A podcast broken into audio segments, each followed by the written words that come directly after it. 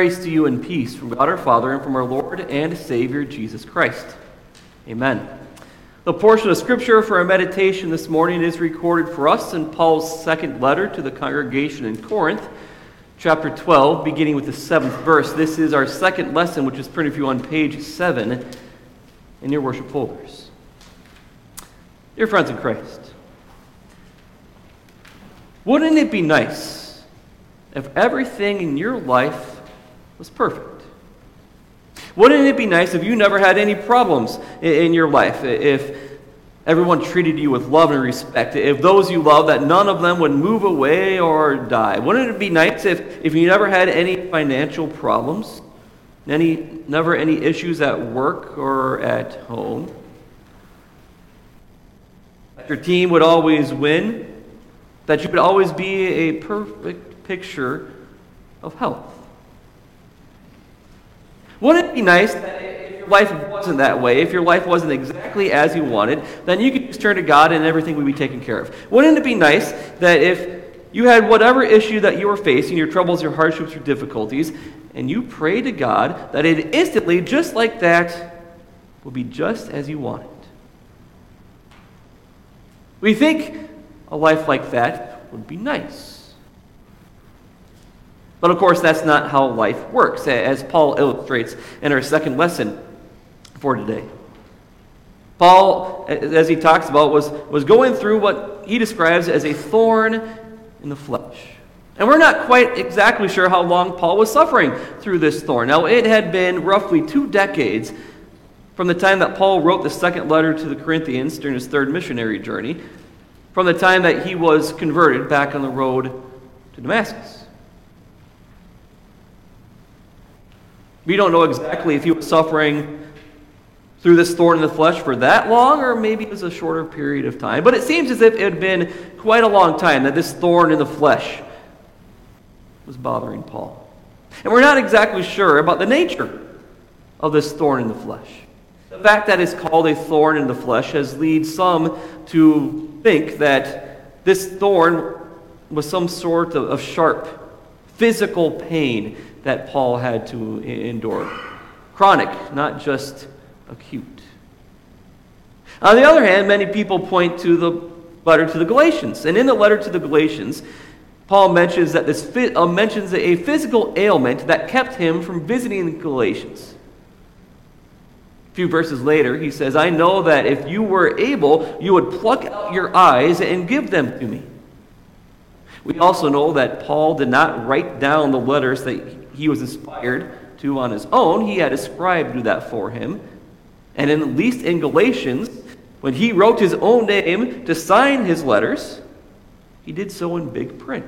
So that has led a lot of people to think that maybe Paul's ailment was poor eyesight. Other people have come up with other theories for, for various reasons. But the bottom line is we don't know. Anything that anyone says is just a guess. It's purely conjecture. It's probably left ambiguous on purpose, so that we don't focus so much on what ailed Paul, so that we don't focus so much on the thorn or on Paul's disability, but we focus on the reason. Now, Paul referred to this thorn in the flesh as a messenger from Satan to torment me. So Satan had given this thorn in the flesh to Paul to torment Paul so that Paul would suffer, maybe so that Paul would despair in the gospel or despise God. And yet we know that God allowed Paul to have it. I think of the book of Job. You may remember the book of Job. Satan heavily afflicted Job only because and only as far as God allowed him to suffer.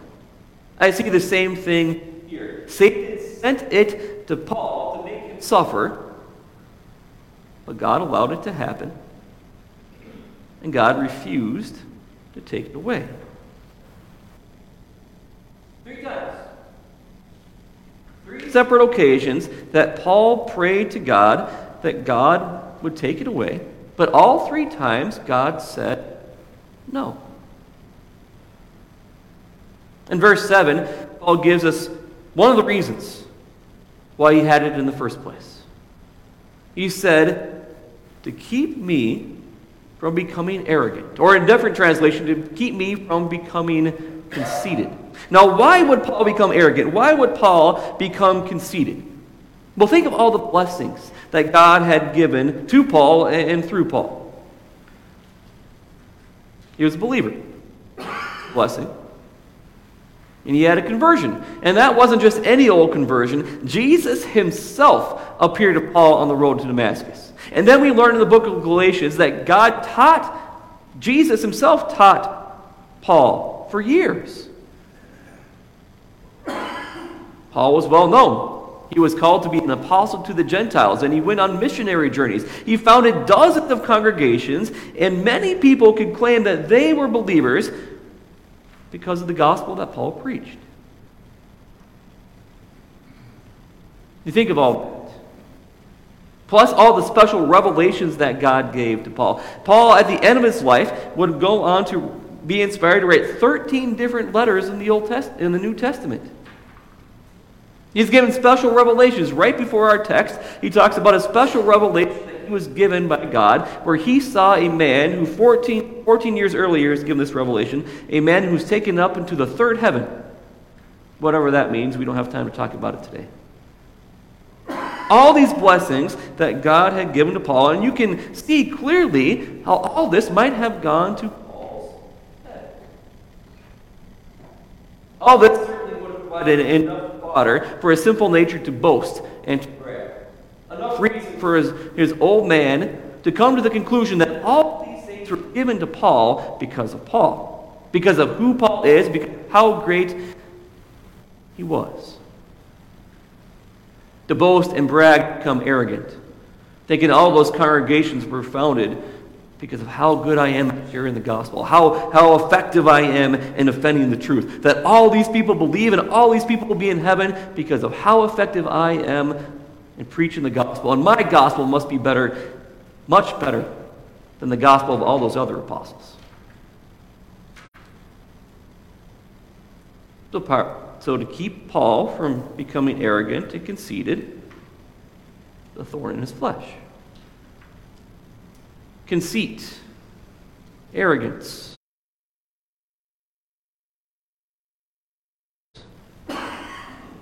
That's our problem too, isn't it? In everyday life, we are proud, we are arrogant, we are conceited people. Especially so when it comes to the gospel.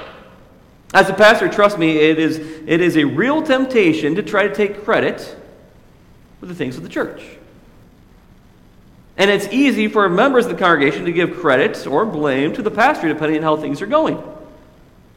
Now, if someone is brought to faith, it's easy for the sinful nature to try to take credit for that and say it's because I do such a good job of evangelism.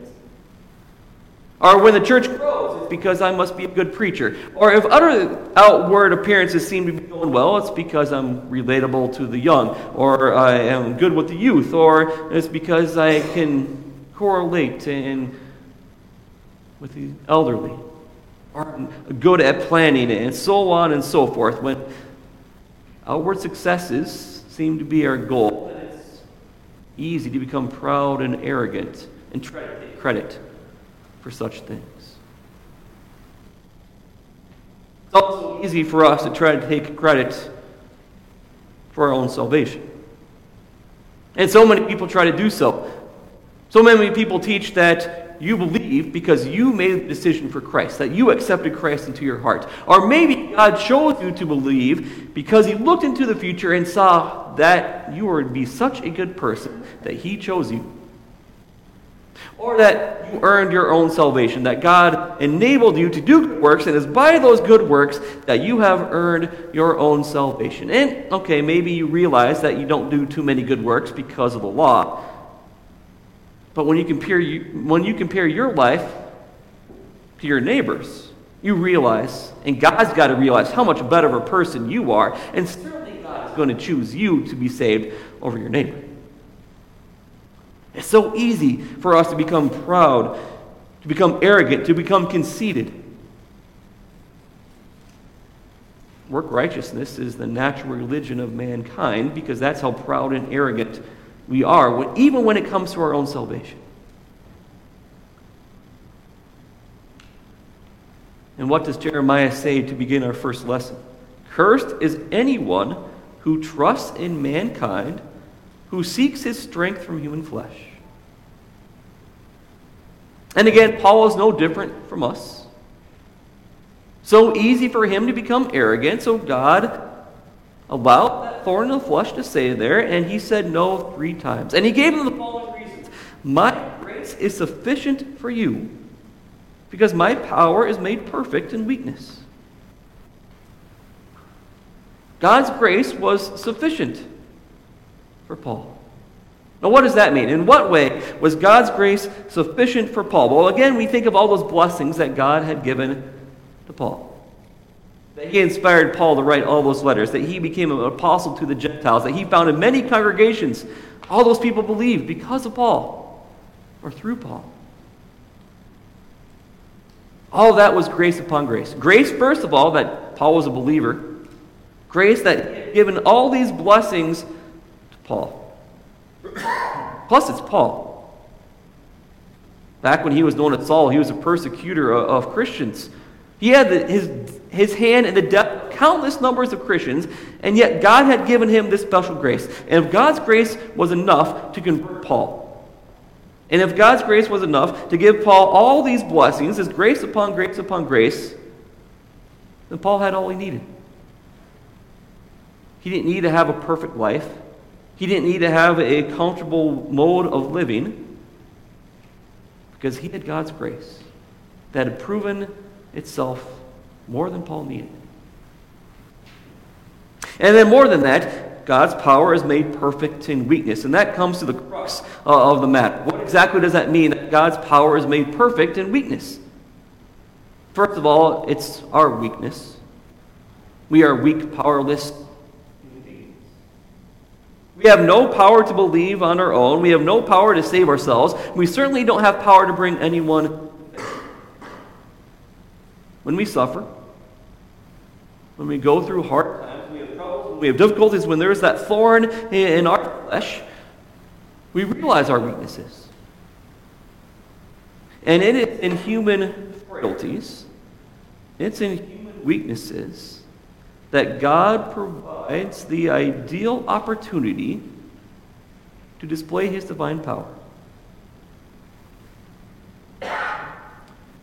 As much as we all love Pastor Hafner, and as gifted and as talented and as great as he is, he has weaknesses. He has frailties. And so will the next pastor that we have. I always marvel at the fact that anyone sits here and listens to anything I have to say, let alone believes it. I'm proof, proof positive that the power of the gospel, the efficacy of the word, does not depend on the person who preaches it, but depends on God who works through it. God's power is made perfect in weakness because we see the power of the gospel at work despite the person who preaches it, in spite of the weaknesses and frailties of simple mankind. So Paul came to that same conclusion that we all must. When I am weak, then I'm strong. And perhaps the most pointed and easiest way to illustrate what Paul says here is to look at our salvation. When I'm weak, I'm strong. We're weak, powerless human beings, born in a sin, born as enemies of God, who hate God, want nothing to do with God, can't obey God's law perfectly as he demands, and each and every one of us deserves nothing but God's wrath and punishment, and because we're sinners, we can't save ourselves. We're weak and powerless to save ourselves.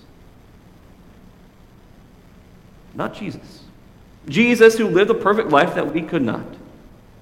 Jesus, true God and true man, who came down to save us from our sins, and he took his life on the cross. It was on that cross that he took our sins upon himself and suffered the eternal damnation that each and every one of our sins deserve. It was on the cross that he shed his innocent blood that covered over our offenses. It was on the cross that he took his perfect life and gave it to us so that we would be perfect and holy in the eyes of God.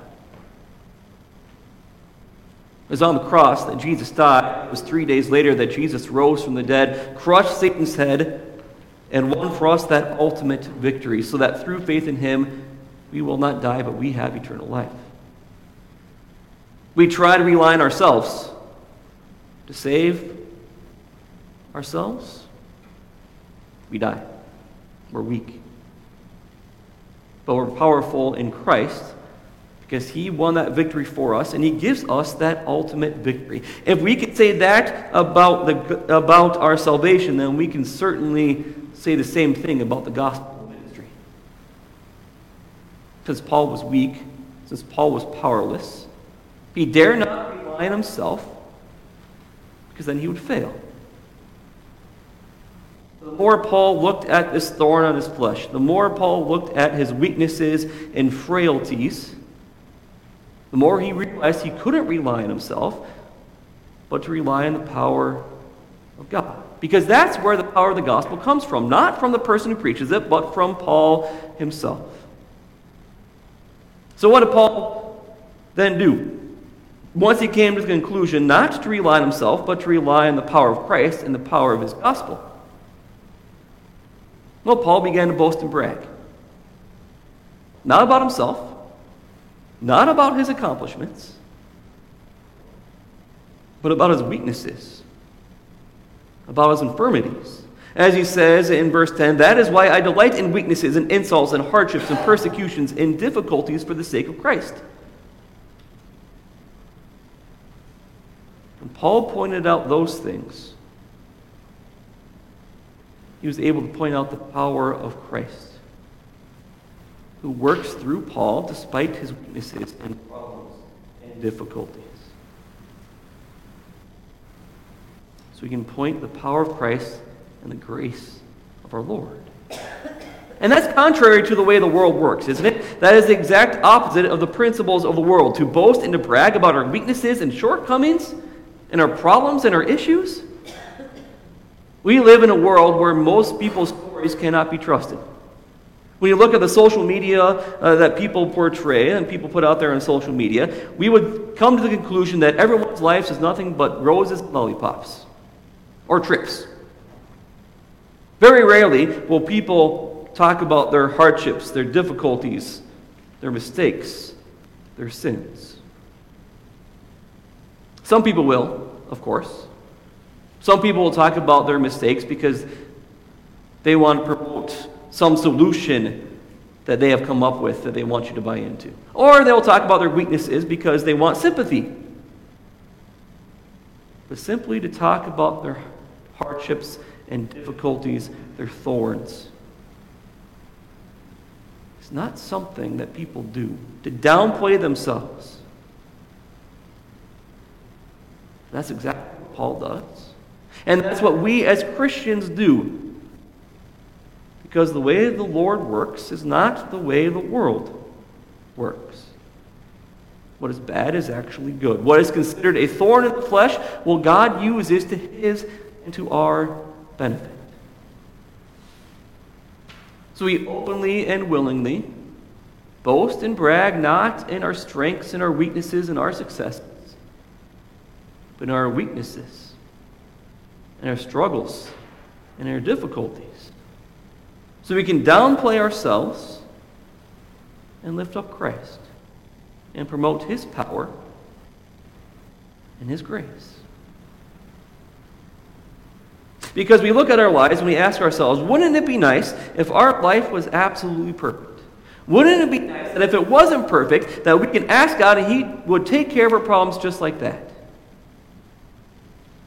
We would think that would be nice. But it wouldn't be good. Not for us, and not for the gospel ministry. Our weaknesses lead us to despair in God. to despair in ourselves and to trust in God. Our shortcomings lead us to realize how powerless and weak we really are, and to turn to the one who is all-powerful.